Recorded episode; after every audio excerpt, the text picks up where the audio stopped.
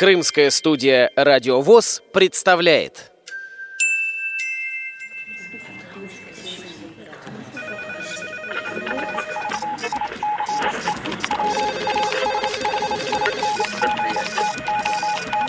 Информационная программа «В курсе». Новости Крымского региона.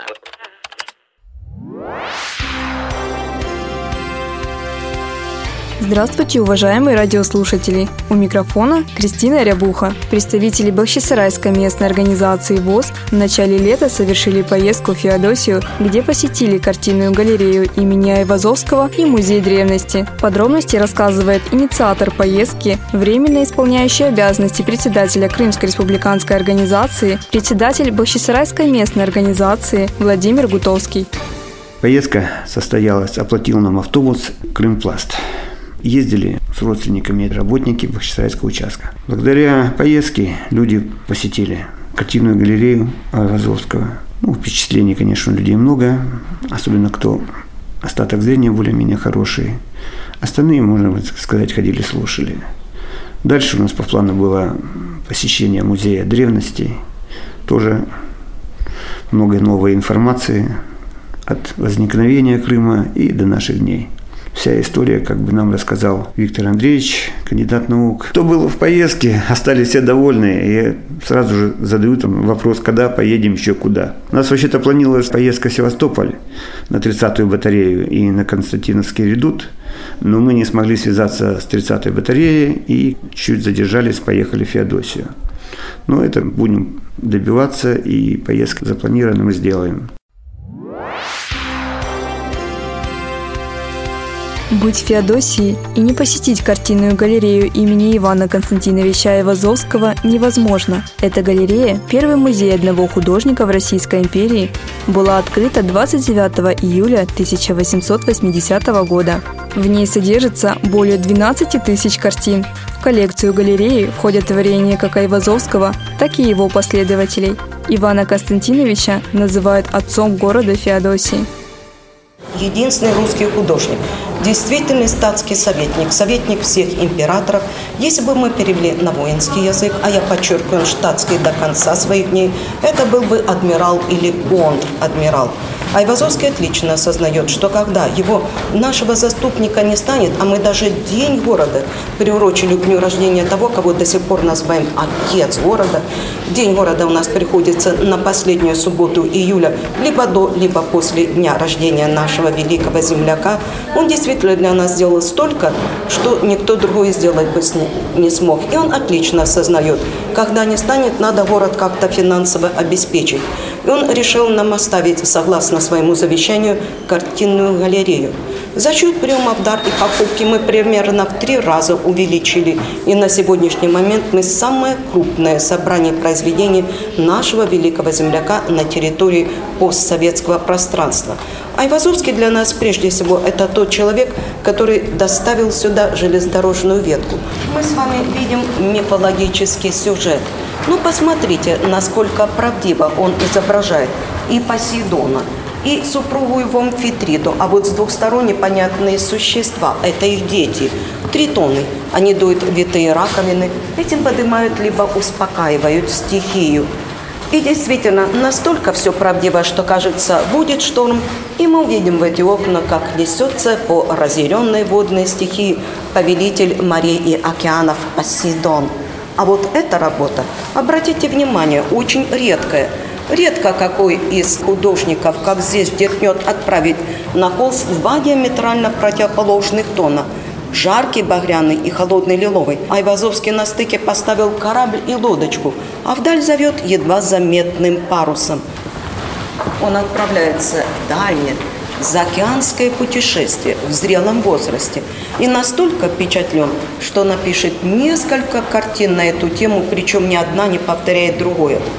Пишет для тех людей, которые, возможно, никогда не были и не будут на Ниагаре, чтобы имели общее представление. Он объединяет 3 каскады и втискивает в одну рамку, поэтому берет только самое важное. Падающие тонны воды поднимают водную пыль. И даже в пасмурный день луч света формирует радугу.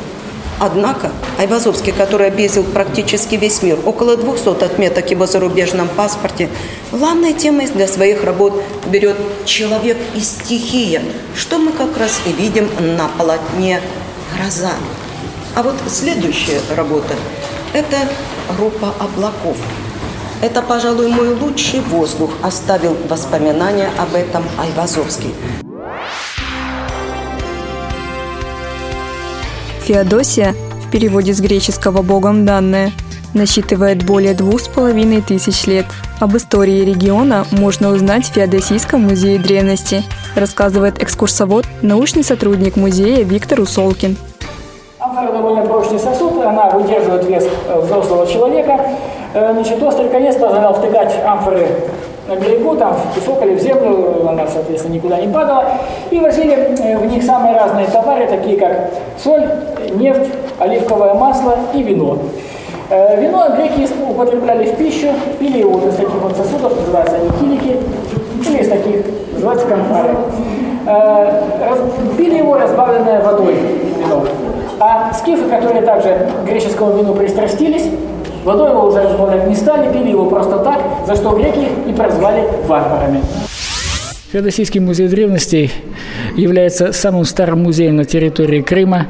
Основан был 25 мая 1811 года по указу императора Александра I. Музей наш в настоящее время занимает здание, которое до революции было гостиницей «Генуэзская», памятник архитектуры начала 20 века. В музее собрано около 80 000 экспонатов. До 2011 года назывался краеведческим музеем. Может быть, это больше соответствовало, но Феодосийский музей древностей – это название, которое изначально было ему дано еще в момент его основания. Он был музеем древностей еще при Броневском Семене Михайловиче, когда вот он только-только вот его основал.